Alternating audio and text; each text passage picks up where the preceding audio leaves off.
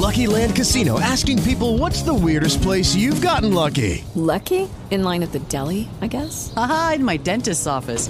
More than once, actually. Do I have to say? Yes, you do. In the car before my kids' PTA meeting. Really? Yes. Excuse me, what's the weirdest place you've gotten lucky? I never win and tell. Well, there you have it. You can get lucky anywhere playing at LuckyLandSlots.com. Play for free right now. Are you feeling lucky? No purchase necessary. Void where prohibited by law. 18 plus. Terms and conditions apply. See website for details.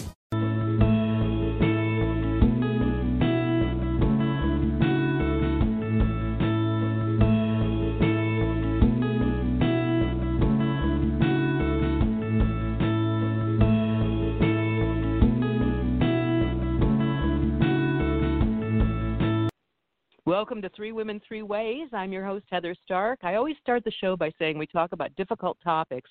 I think that although there's an undercurrent of a difficult topic with our, our guest today, um, it's also a very positive topic because uh, we're talking about an organization that has tackled one of the worst problems that I see when we're talking about domestic violence situations.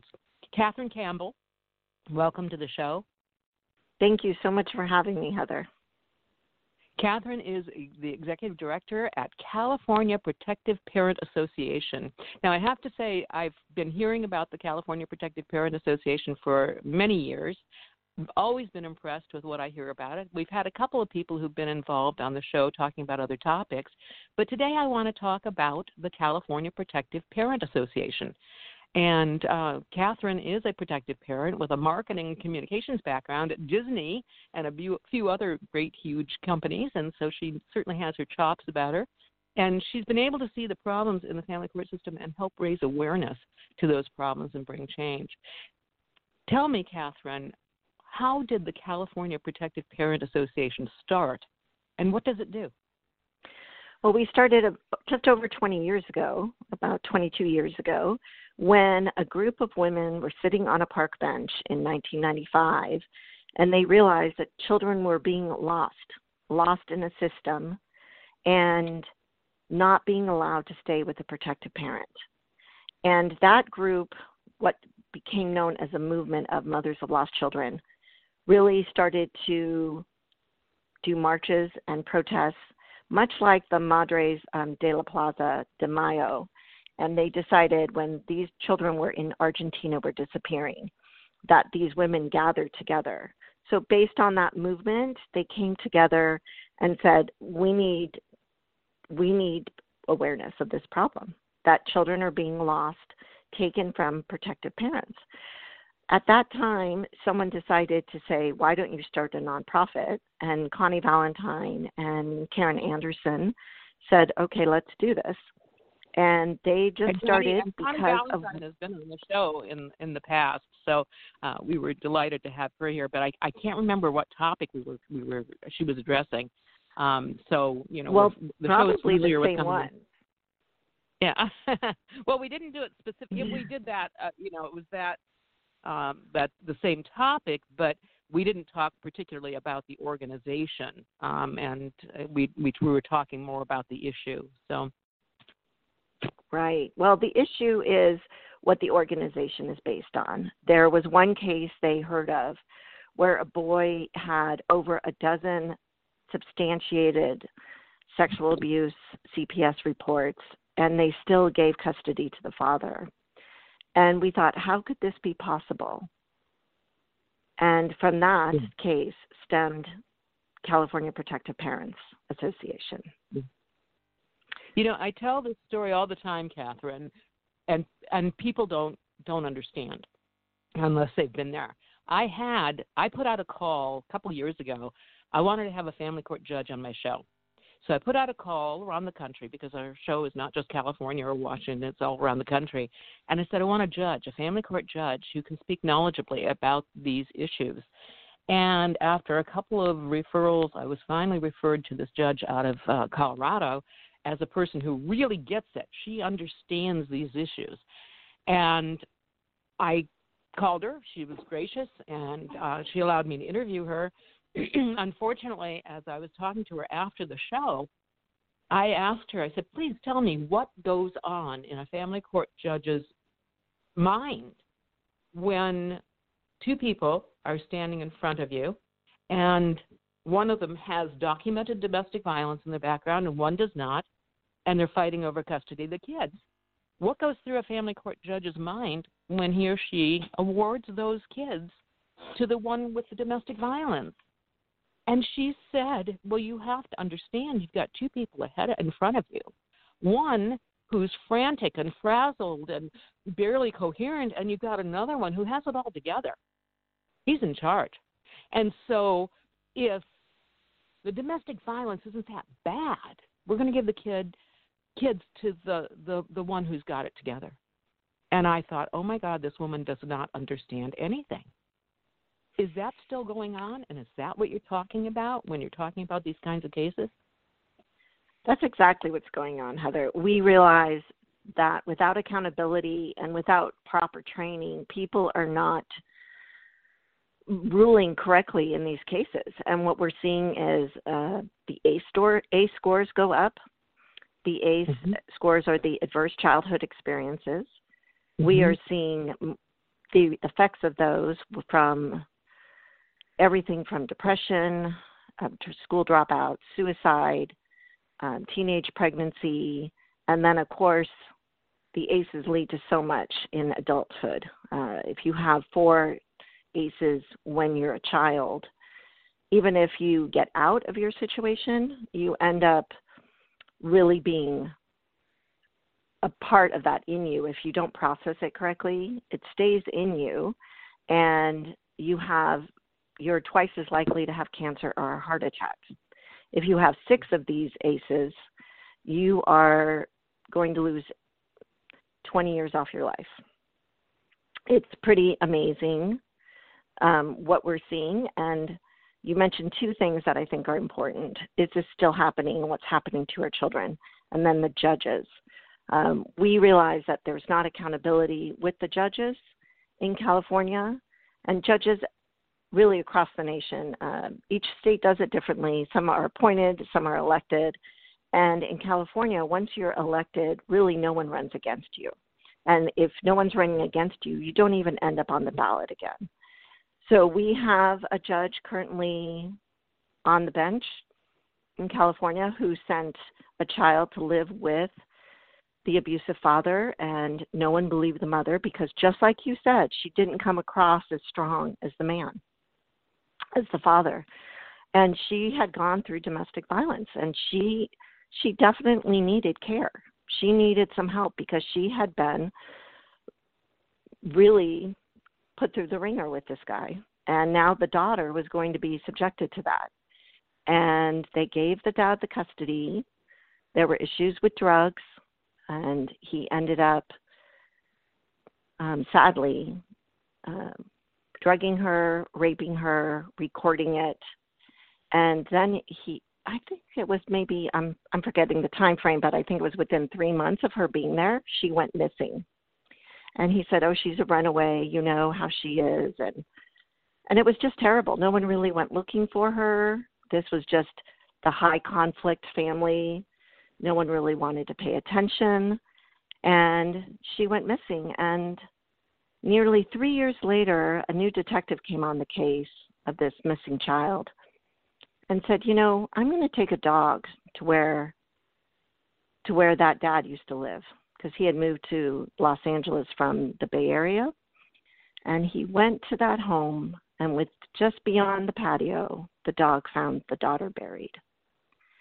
Yeah. And at his trial, his murder trial, they were able they had to take his hard drive to Quantico and it took them over I think over 5 months to find the, all the data hundreds of thousands of images not just of the daughter but what we found is these people are using their own children for pornography child pornography and to share so they can receive more videos themselves and this case that was known, this judge is still on the bench who put this girl with her father. And so these are the type of cases you're talking about that the mother seems as if she's exhausted and she's she seems a little more frazzled maybe because she's in such trauma that she's trying to protect her children. And I've realized that even if the woman comes across, the mother comes across as very well organized, they still put the children with the father. And we have done studies with um, CPPA, California Protective Parents Association, and we show that 85% of the time in California, if you report abuse of your child in court by the other parent, you have an 85% chance of losing custody with sexual abuse. And well, that's the Joan Meier's study that came up with that, and um, she's been on the show talking about that study as well. So we right. Well, I mean, this we was a study done before Joan did that. Oh, really? Um, well, Joan. And we did, love did that Joan did that because it. Yeah, it validates what we've been seeing, and that's the first empirical data. Uh, the data that we have was done by Geraldine Stahly, and it was. It, it is amazing to see this work, and people don't understand the numbers until they hear the stories. Well, we realized that the judges were not being held accountable. We've taken some advocates with us to see the Attorney General of California, and and we had a meeting with their office. And luckily, we were sitting in there with a whistleblower judge, and they said, "Well, these cases are just he said, she said, aren't they?" And we were so grateful to have DeAnn Salcido, Honorable DeAnn Salcido, who's now retired, and she retired because she became a whistleblower and knew she couldn't keep her job as a judge. Um, but she is hmm. still doing family law down in the San Diego area. And she said to them, No, this is what they teach you. They teach you high conflict. Usually, mothers will come in here and claim abuse to get back revenge. And she mm-hmm. has seen that firsthand. And when judges do this and they're not held accountable, uh, the way you hold a judge accountable in California is you can report them to the Commission on Judicial Performance. This commission is mm-hmm. almost 60 years old. They get about 5,000, uh, excuse me, $5 million a year from the legislation, from the legislature, and they dismiss most of the cases. So if you make a complaint, they 90% of the cases were just receiving a form letter saying this doesn't qualify. And of those 10% they looked at, only 2% were being disciplined. The majority of those were private disciplines, and most of the ones that we saw that were being disciplined were they had been arrested for drunk driving or some for some other reason that was very blatant. So the family court advocates, uh, we went with Kathleen Russell with Center for Judicial Excellence. We went to the legislature and said we would like an audit. Like we don't want you to fund this organization, this this group that if they're not doing their job and we want you to see how they're doing a job. We want an audit. We finally were able to get an audit on the Commission on Judicial Performance. And that who, audit. Who, who did the audit? the California State Auditor. Okay. So right. the so we we had to go and request the audit from the legislation, and uh, they were able. Yeah, so it, they had never been audited. So we went to them and said, please, to the JLAC committee, please um, approve this audit. Once it was approved, the Commission on Judicial Performance actually sued our state auditor. These are stu- two state entities now being suing each other, or the one is suing. The auditor saying our complaints are. yeah, yeah. So they basically sued the commission, sued the auditor, and said our complaints are are confidential and you can't see them the case took about three years before we were able to actually have the audit move forward. We had to go and request that the budget be cut, or we actually asked for them not to be funded. But they decided, both the Senate and the Assembly said, we're going to cut the budget and by 500,000, which is, you know, a chunk of their income there for that department. And at that time, they were able to get them to settle the court case and do the audit. And the audit came back, it was pretty scathing. Uh, the auditor came back and it was something that brought attention to how bad our court systems are. And even though the family court advocates went and took this issue to the state, they, of course, reviewed all the courts because the Commission on Judicial Performance reviews all the courts. And at this time, we have not had any results of what's going to come out of that. And the audit was released in when, when was April. That completed? When, when was that completed? In April, you said? In April. So in June, we had a meeting uh, with the JLAC, uh, the state auditor, and the Commission on Judicial Performance the Center for Public Law Interest and California judges were able to go and the public in June to give comment. And basically they said the the auditor said they need to improve the quality of the investigations. They need to amend the constitution to to have fair judges and increase public control of judicial discipline they want the courts require the courts to publicly post information about the CJP. And it concluded the CJP did not thoroughly investigate one third of the complaints they reviewed, which is pretty hmm. amazing. Pretty amazing. Uh, that the CJP was missing key steps in the investigation. Uh, it was amazing the way they were not allowing people, barring people from entry into the court not calling people in the investigation. They didn't even interview people. And I mean, they were ignoring so much. It, they hmm. failed to detect warnings of ongoing misconduct. They showed one case where it had multiple complaints, eight complaints on one judge, but they weren't looking at history. They weren't looking at a pattern they would just look on one offs. And then, of course, as I said, most of them were dismissed. Hmm. It's amazing. It's amazing. And what's shocking most, I think, is that do you really think this one in California is the only one that's doing that? I suspect that's probably pretty typical. Well, what we see from Joan Meier's study uh, that she just released the full data for that uh, week or the full study, I should say. I think I think we can say that this is happening across the nation, and I think you and I are both aware that this is happening in Australia, in England, around the world. And it's Absolutely. the Me Too movement has definitely helped us shift this.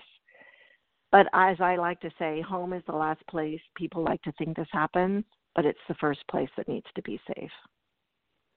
Yeah. Well, and you know, the, the I think so much of the problem that we're seeing with the court system is because as you started out the conversation saying, there's no accountability. If a judge does something, there's only one place that you you think is reprehensible or in, incorrect or even illegal. You go to that commission. I'm not aware of any right. other recourse for you. And if those commissions are not operating in the interest of the consumer, then you've got nobody. You've got no accountability, um, no place right. that's going to keep the judges in line. Um, and I wanted to also ask do you think that some of this behavior is just good old fashioned patriarchy and sexism?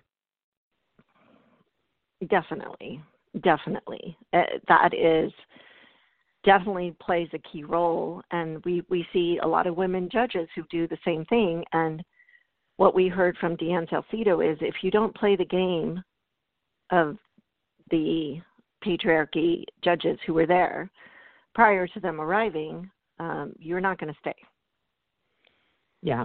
Well, so, I've heard anecdotally. I've not seen any studies. I'd love to see a study. There's a couple of of uh, um, studies authors that I've had on show that have studied women judges in particular, um, but never with exactly the same uh, approach of are the women judges doing this kind of behavior of, of awarding children's custody to abusive parents. Are the women judges doing it more than the men judges? I mean, I don't know. I, I mean, I've heard several people say that anecdotally it seems that way, um, but I, I've not seen any study where anybody actually investigated that. Have you? No, and I think that's a good question. And of course, I'd like to bring up we do have some good judges, right? There are some a handful of good judges out there, and we appreciate the good work that they do. And yet, we have so many judges who aren't doing what's right.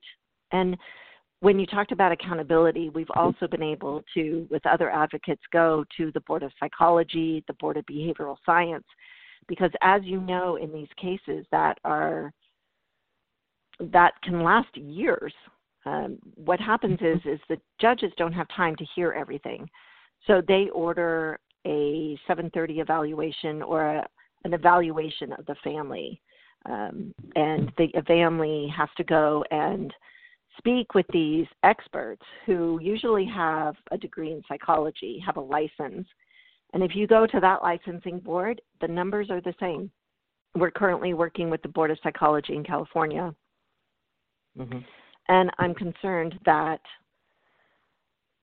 I'm concerned they're trying to minimize what they're doing, or we're in the process of, of bringing the awareness to them, and they're trying to say we're working on it. And I, I, I haven't been um, reassured enough that they actually are. I think they're trying to they, do psychologists and evaluators. That's who you're the, talking about. the point? board of psychology the Board of Psychology okay. is trying to address the issues that we have brought forward.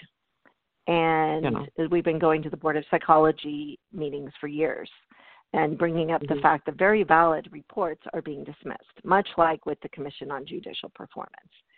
And they know that we were able to get the JLAC to approve the audit for the Commission on Judicial Performance. And I think I think they're trying to avoid that, and I think there's people on their board who wants to do what's right, but we're at a precipice of change, and people there are individuals who want to do what's right, but the organization is so ingrained in what's doing um, what's the cover up. I mean, we can look at Hollywood, and of course, Ronan Farrow. Um, Farrow's book just came out, and Jodi Kantor at Megan Twohey. They just released their book, and those three are the people who were able to talk about what happened with Harvey Weinstein and the culture to dismiss abuse in Hollywood. And that, mm-hmm. you know, entertainment Hollywood, we can we can we can talk about a lot of people who um you know, the Boy Scouts, the Catholic Church, um, Jerry Sandusky. We can look at all those cases, and we have a culture that dismisses abuse. Uh, there is mm-hmm. a professor out of Oregon who's currently working at Stanford University who came up with, excuse me, the term DARVO. Are you familiar with that? Yeah, yeah. Okay, yeah, so absolutely. Jen, Jennifer, matter of fact, I, I okay. What what's her name? Because I think she's been on the show actually. Oh, great, Jennifer Freyd. So um, she is she is an amazing woman who came up with this term DARVO, defend, attack, reverse, victim, offender. She also coined the term institutional betrayal. And that's what this is. We're, when we're talking about unaccountability, this is institutional betrayal. And she has recently come up with a term called institutional courage. Um, and this institutional courage is having the courage to to shift the culture, having the courage to stand up, having the courage to say this is unacceptable, and having the courage to step out of that. I think one mm-hmm. of the greatest movies and and oh, it's hard to when do. you're talking to people who are all going through this. I mean, they're being traumatized by this, and then to expect them to be the ones to have the, the courage and the stamina to go up against these systems. I mean, it's unreal. It's so. I think it's actually. Go ahead. I think the courage is supposed to be coming from the institutions. So it's the institutions who are supposed to be self reflective and look at themselves and saying, what are we really doing to support a victim coming in and being heard? And Okay. she has Um, 10 steps that she's put together. Let me Uh-huh. let me go through these because these are pretty powerful.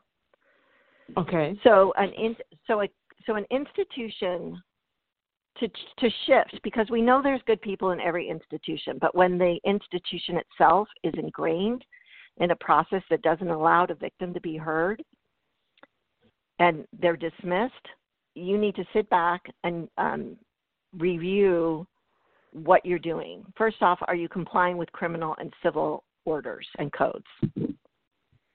Are you responding sensitively sensitively to the victim's disclosure? Right? Because immediately people get defensive. Right? I mean, we just saw recently with ABC might have had a Harvey Weinstein story or sorry, Jeffrey Epstein story Yeah. three years ago. And now, how is ABC dealing with that? Right? So it's everyone's really realizing everyone's done something wrong in the past. And we need to just say, we need to hold people accountable, but we also need to say, this is how you have to move forward. So her suggestion is the third suggestion is to bear witness, be accountable, and apologize. And this is pretty hard for people to do. And it's mm-hmm. where we need to go. We need to learn to cherish the whistleblower, and we need to allow for more whistleblowers to come forward. They need to do a self study of where they're at, and they need to conduct surveys, anonymous surveys. They need to make sure their leadership is educated about research on sexual violence and related trauma be transparent about data and policy. They need to use the power of the company to address this societal issue. So, if you're a movie company, you need to make movies about build awareness and educate so people can come forward. And I think that is the beauty of the Me Too movement. People are realizing for the first time that they're not the ones who should be hold any shame. It's Mhm. the people, the perpetrators, who are holding that. So that's fabulous. And her tenth and most important, one of the most important um, steps that she has for this is fund step nine, one through nine. And that goes without saying. Without funding, we're not going to get anything. The Times Up movement received a lot of funding so they can go in and help these wom- women who are being abused but don't have the resources. And we, we keep going back to these cases of why is abuse being dismissed. And usually, not only can the father go into court and look put together, he's also the one with more money. Yep. And money has always talked. Oh, absolutely, absolutely. Um, and the other factor, you know, when I was having my exchange with the Colorado judge, I thought, you know, you're you're you have two people there. One that she the judge referred to as put together and in control. Well, yeah, that's what they do. And then one who's Right. frantic. Do you think that possibly the reason that she's frantic is because she has she knows this man gets what he wants at all costs, or at least does everything he can to get what he wants at all costs, and that he's going after her children? I mean, what woman wouldn't be frantic and terrified? And yet, by exhibiting that, If she's not frantic, something's wrong, Exactly. right? But yet, by we need everyone to be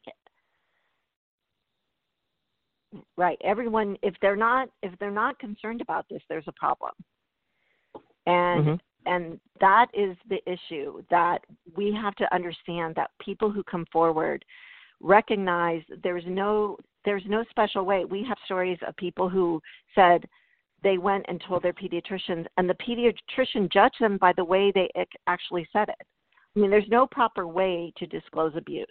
You shouldn't be judged if you sound very um, um, scared, you shouldn't be. Um, if you're crying, or if you're completely um, able to hold it all together and sound very um, factual, none of those mean that it's false, and that's what people need to learn. And dismissing abuse, I mean, I think most of us have listened and heard the impact statements from all the victims of Larry Nassar, and you could see the trauma in them. You can see what they've gone through. You can look at their families. I mean, we there was one man and wife who did not believe their daughter. Their daughter ended up she was old enough to move away, and when her father found out that Larry Nassar actually did this to her and everyone else, he killed himself. I mean that mm. we I think people have such a hard time believing this because it's it's very difficult to believe. It's painful to believe. Number 1, it's someone who is respected. You have to a respected person would never do that. And you have to reverse that. How could that happen? I don't I can't bring myself to believe that because I know all the good. The other thing is, it's easier to dismiss a woman, as as our culture has taught us for centuries. Dismissing women is what we we do well, right, as a society. Oh, yeah. oh she's just crazy. Yeah, she's delusional. She told the kids this. Yeah, yeah. We're, we're, uh, women are always dismissed. Right. So that actually is easier for people culturally to do, is to dismiss the woman, um, because because we've been almost trained to do that, to question her. Mm-hmm. We don't question the man, we question the woman. And and we I will say we definitely have some men who are protective parents. Um, obviously most of uh, most of the protective parents are women. And that's yeah. that just goes back to what, you know, you said is that where does this stem from? And you know, I say to people who watch those Larry Nassar impact statements, I say, you know, none of those girls were ordered into custody with him. And because everybody can relate to how painful it was to watch these girls and to know how horrific that was, and they would never want that to happen to another human being again. But when you add that caveat that he was never able to go in their room at nighttime and molest them, he was never able to control them financially, he was never able to control their future. He was never and he never he was never paternal bond. He never had the trust that a parent yeah. that a child naturally has for their parent to be to violate. Right. I mean, it's just that I mean, there's just nothing like that, you know. To have right. So we see many cases of the trust and people you know we talk about trauma bonding that you people say how can you how can someone like someone who's abusing them and the truth is, sometimes they don't. And that's when we get caught up with, you know, oh, she's alienating them from the father. It's like, hello, no, uh, people don't like abuse. But if you have to go into a protective space where you have to play the abuser's game to survive, then that's what they do to survive because we're not we're not protecting them. Our society does not protect them. We are telling these kids you're on your own. So for a child to become trauma bonded, that's their safest space for many children. Mm-hmm. And that's and if they have to go there because we're not taking care of them, shame on us. Shame on us. Hmm. Shame on our society yeah. for not taking care of these children. Let's get back to the California Protective Parents Association. Um, it was started what year? When was it started? So about 22 years ago now, and Connie was at the helm for a long time, and as a protective parent, I became involved with the organization. And so, two years ago, she started um, just slowly retiring. And this is an organization she did not just want to retire and say goodbye to. It's it's been a lifeline for people in California, and also, as you're probably aware, uh, California Protective Parents Association and other advocates, including Center for Judicial Excellence and Joan Meier, came together, and we went to we went to Congress and said we need legislation, and we were able to get the first legislation in the House of Representatives passed in 30 years for child safety, and now we're asking people to bring that back to the states. So even though we are based in California and we help people here, and we are definitely understand the laws here better than other states, we are asking other states to come together. And, and we do work with people in other states to build this issue just isn't California. And so, No. if everyone can work on their local level, um, their county level, work on their state level, and you know, together come together as for as a nation, I think I think we're we're beginning to see some change. We're beginning to see the awareness. I, I believe you have to have awareness of the situation and then an acceptance of that, because I've been on my county task force to change child sexual abuse, and after a year and a half, people are finally accepting it. What I'm saying, they were hearing it. I was telling them, I was building the awareness, but they did not accept it for over a year. And that takes time, and we're in that acceptance process. And when you have acceptance, then you can bring change. So Mhm. some people are Well, further along than others. talking- yeah, we were we were talking about that earlier. The the reluctance to on the part of everyone to understand or believe that something like this is going on. Um, I mean, we Right. we see that just in the whole domestic violence area, let alone the whole court and custody area. Um, people just, if it's not within your experience, if it's not something that you would do, you just don't understand how it could happen. Um, and so you tend to not to think that well, obviously it couldn't have happened. This must be an exaggeration, or this must be, you know, uh, somebody has a wild hair, you know, whatever, or she just wants to get back at him, or you know, pick your excuse. If most and most people do not have the experience of being abusers or being abused, most people don't. A heck of a lot of people do. Um, so what the regular people that don't have that experience in in their in their backgrounds do is to just kind of disregard you know the whole thing to think it just can't possibly be. I remember years ago there was uh, i moved to a new community with my husband who was a physician and we were at a cocktail party and one of the physicians had just been found guilty of sexually abusing his teenage daughter in two separate counties because one of the counties ha- is where his office was, and in the other county is where he resided. And so he was found guilty in both counties, two separate actions. And the cocktail party talk was, oh, I've worked with him for years. I can't believe he did it. You know, that girl never did like him. And I thought, well, duh, you know, if he was abusing her. And I'm and I was Right. thinking, do you have any idea how hard it is to get to get one conviction against these guys, let alone two? They had no concept. Well, we've And seen so the rain, had right? Yeah. yeah. We so see the I- RAINN numbers, right? people to grasp. Pe- Yeah, exactly. People can't grasp it. They just can't grasp it. And I used to resent that. I used to think, what's the matter with you? How can you be so dismissive? But now I think it's a form of self protection, you know? Um, Right. if if I just can't admit that it happens to you, if I admit that it happens to you or in your house, then I have to face the possibility that it could happen to me as well. You're going to open the floodgate. Yeah. Yeah. Well, I think we Um, saw a lot.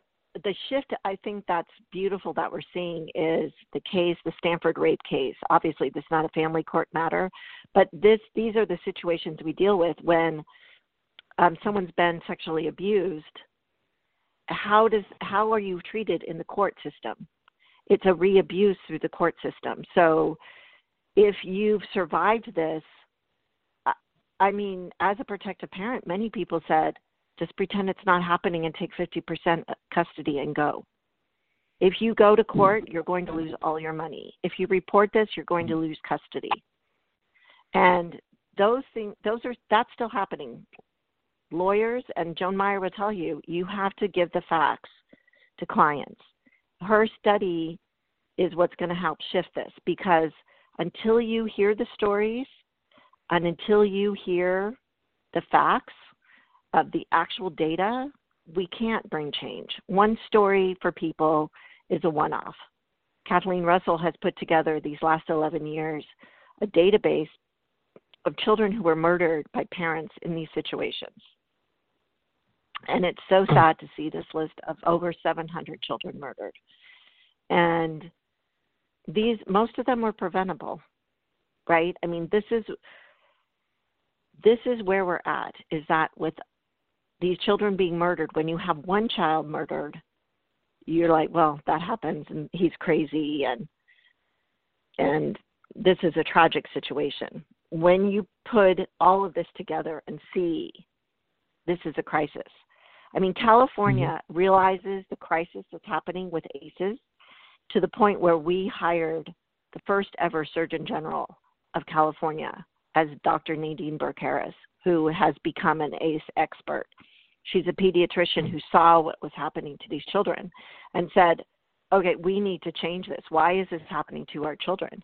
And we need to stop it. You know, the, her book mm-hmm. is The Deepest Well. It's like cut off the well. Don't keep giving these people the same water and expecting them to get better. Right? That's where mm. we need to go. You know, stop the band aid treatment. Tell me more about the California Protective Parents. What uh, I mean, we talked obviously about the court things, and that's your primary focus. But you've also mentioned that you've been involved in some studies. What other things is the organization doing? So our whole mission is to educate, support, and advocate. So um, we're a very small organization, so we can't do as much as we want based on funding. I mean, the funding for these for these organizations is very small and limited. But it's the grassroots. If you look at who was able to get the first ever audit for the Commission on Judicial Performance, it was three small grassroots organizations.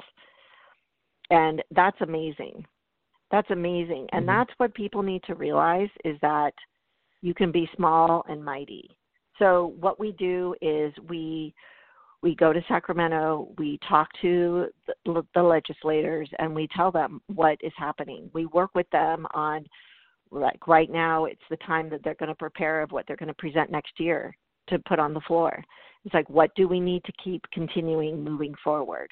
We have Piqui's resolution, which is um, an outtake of House Con 72, which passed in the House for child safety as a first priority in custody adjudication, and we're keep oh, wow. moving stop, forward. Stop, stop, stop.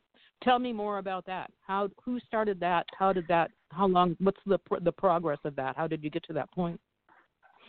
So with Piqui's resolution, we basically took these cases to the California Capitol and and ta- started talking to people, and we decided to go visit the um, the assemblywoman who had a murder happen in her county. So Ana Estevez is a mother down in LA who was asking for protection of her child. She was getting a divorce and she realized that her child was coming back and saying he didn't feel safe with his dad, that he was being pinched. His dad was saying bad things about him. He was talking about people getting hurt. He was very scared to be with him, and he asked not to be with his father. Uh, and a lot came out about his father afterwards.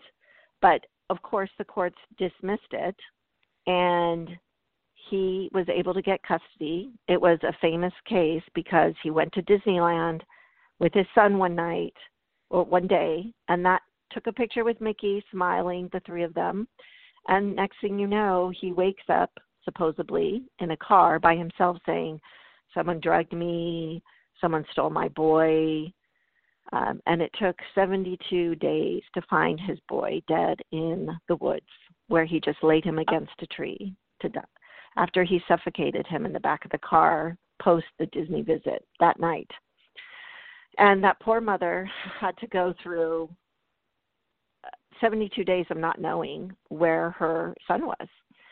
And so we brought this case to the legislator, Blanca Rubio, who is this amazing woman in California who said, I'm going to stand up for this. I'm going to help you. And the father in this case was convicted of murder. And the mother, Ana Estevez, was this past year a Woman of the Year for California for her district. She is someone who started saying, How can I bring change? She helped us by going to Washington, D.C., and telling her story of what happened. This is a woman within a year of her son being murdered, is in D.C. talking to congressmen and women to tell them of why we need this child safety resolution. so with Piqui's Mm-hmm. resolution, it actually ended up passing in California before the federal resolution. Um, so these were both last year, and um, we were amazed by that. We're also looking at laws that are on the books and seeing what we can do.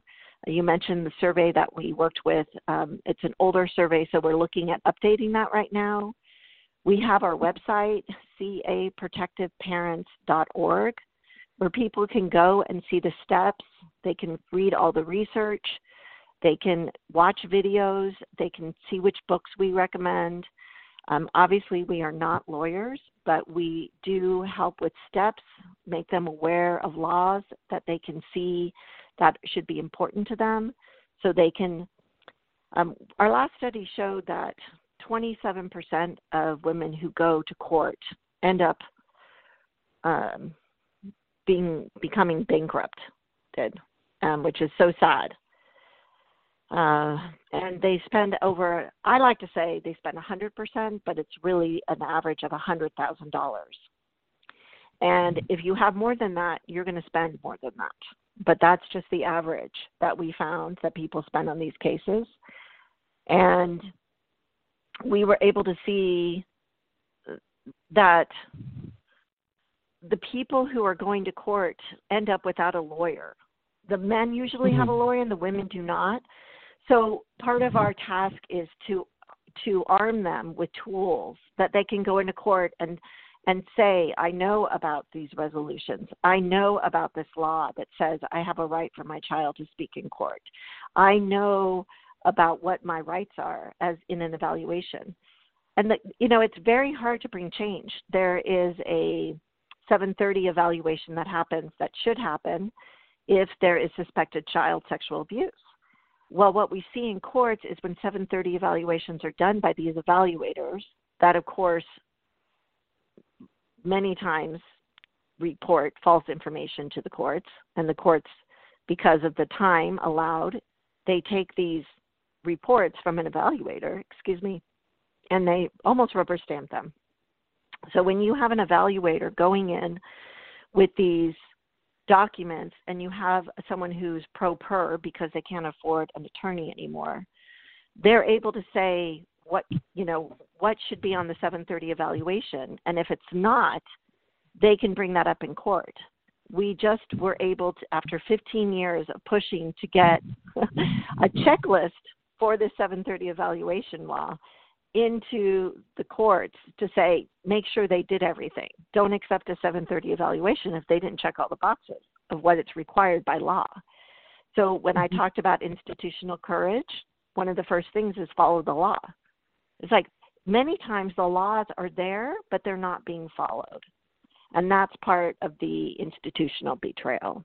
Sometimes people say we need a law for this. It's it's like well many times we already have a law it needs to be followed. I mean, why do we have to have a, a resolution that says you need to put child safety as a first priority? Right, but we need to because it's not happening. You would, you would think that that would be naturally, you know, what they would be doing. That I know that it's not. Um, somebody explained it to me once that think of your children as the coffee table or grandma's china. When you go through divorce, it's a matter of who's going to own it. Yeah, and it should, you know, we are definitely not involved with um, how a divorce in two healthy adults deal with their children. We deal with a percentage of people who are abusive to their children. And when and mm-hmm. and if you look at many divorces, this is, you know, we don't really know the real numbers. We know that less than 10% are the cases we deal with, but they may be higher with with those that don't disclose abuse because they know that they're never maybe lose custody of their children they won't see their children. And we know there are people who live that way. They have taken that option to know their child's living with abuse so they can have 50% at least. Yeah. And that we should not be doing that as a society.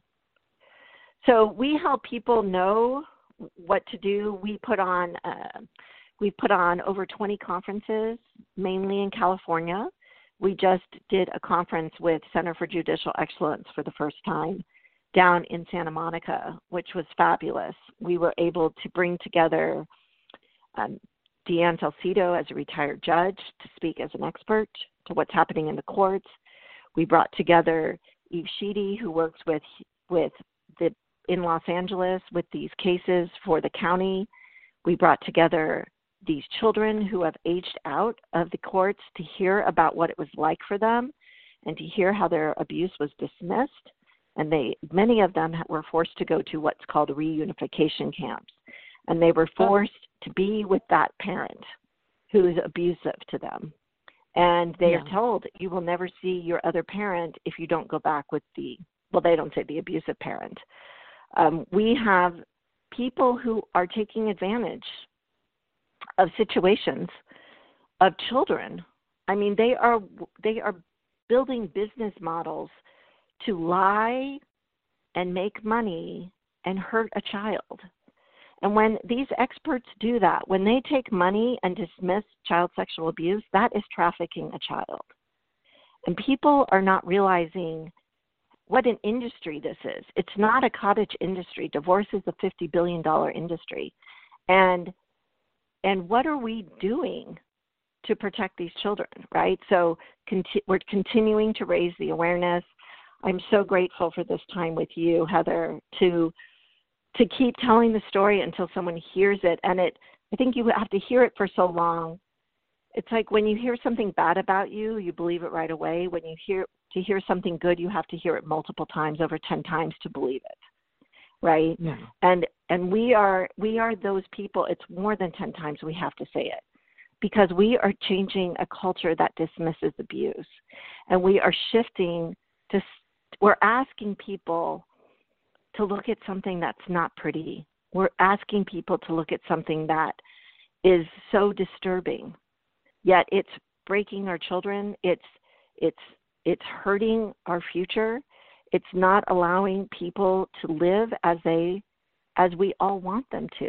And as our laws really protect them. In the California Constitution, they have rights. And these human and, and rights are being ignored they have a right to safety and they and we we have to stop looking and it's our responsibilities as adults to make sure they have safety um uh, you know i mean yes. And it's all of our responsibilities not just the ones that are fighting over custody not just the ones who are actually in the court system but all of us need to do everything that we can to make sure that safety is always the first consideration when we make decisions about children whoever's making those decisions and I think that the California Protective Parents group has done a lot to bring that to the forefront. Is everyone with your group a, a survivor or protective parent? Or do you have people no, who are just interested in not everyone. We mm-hmm. have people who are just um, we have definitely people who are survivors of this and we have people who work in the field who say this is what's happening in the field is not right. So they see the problems and they need to stand up. So our board, I would say, has a good background for this, and mm-hmm. and really the motivation to keep going, even without funding. I mean, this organization operates on a shoestring, and it's people do it because we know that we can't allow this to go on. Yeah. It's it's an astonishing situation with all the studies that are coming out. I hope that you're right, that we are at a turning point in this issue. I, I really hope that you're right. Um, because it just had something has to change. I mean, we're looking at what, at least 25 years of children who have gone through this, who've grown up, who have suffered for the rest of their lives and will continue to suffer because of these situations. And I understand yes. the difficulty of being a judge, you know, you know, looking at both parties without trying to make a prejudgment before you see the paperwork and all that kind of stuff. But what I don't understand is once they see the paperwork, to then rely on those old stereotypes of oh well she looks frantic and oh well she doesn't look like she can even organize her own life let alone that of her children which is what that judge said to me um you know to to follow back on something like that some sort of a i i i, I don't understand it I don't understand how people can do it, especially well educated people. And I think most judges are well educated, um, at least ostensibly, you know. So it's a huge mm-hmm. issue. I think it's a huge issue. Um, I also yeah, and that's why we worked.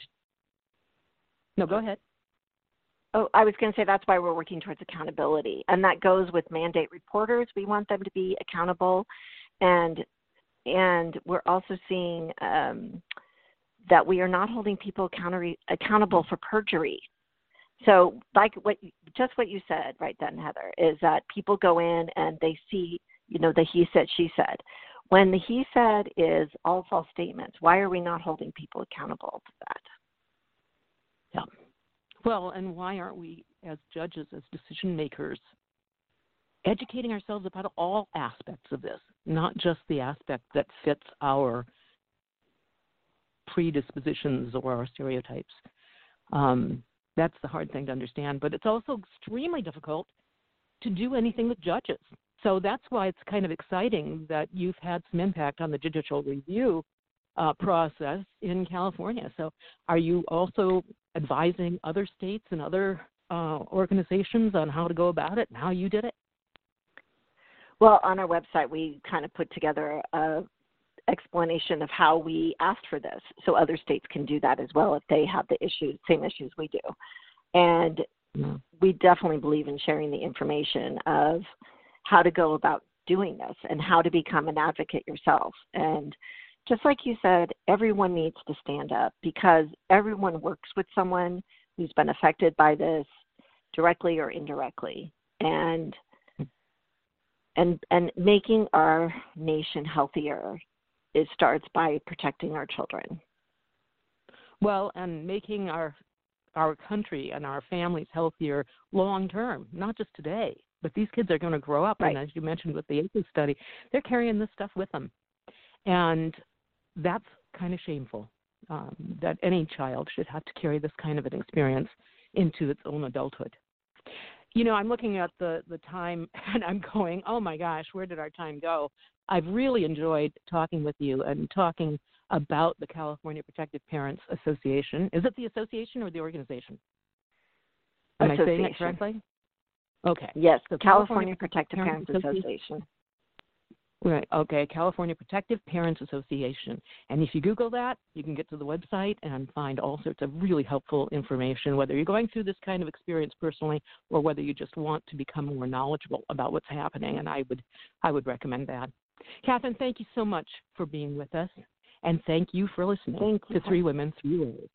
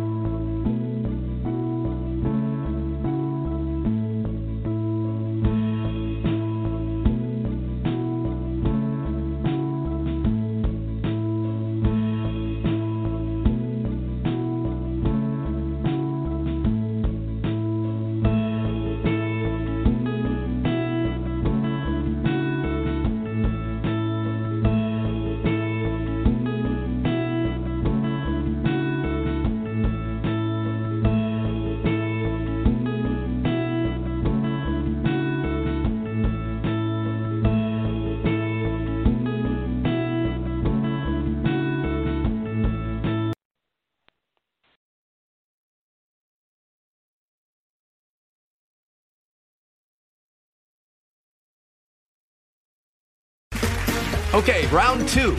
Name something that's not boring. A laundry? Ooh, a book club.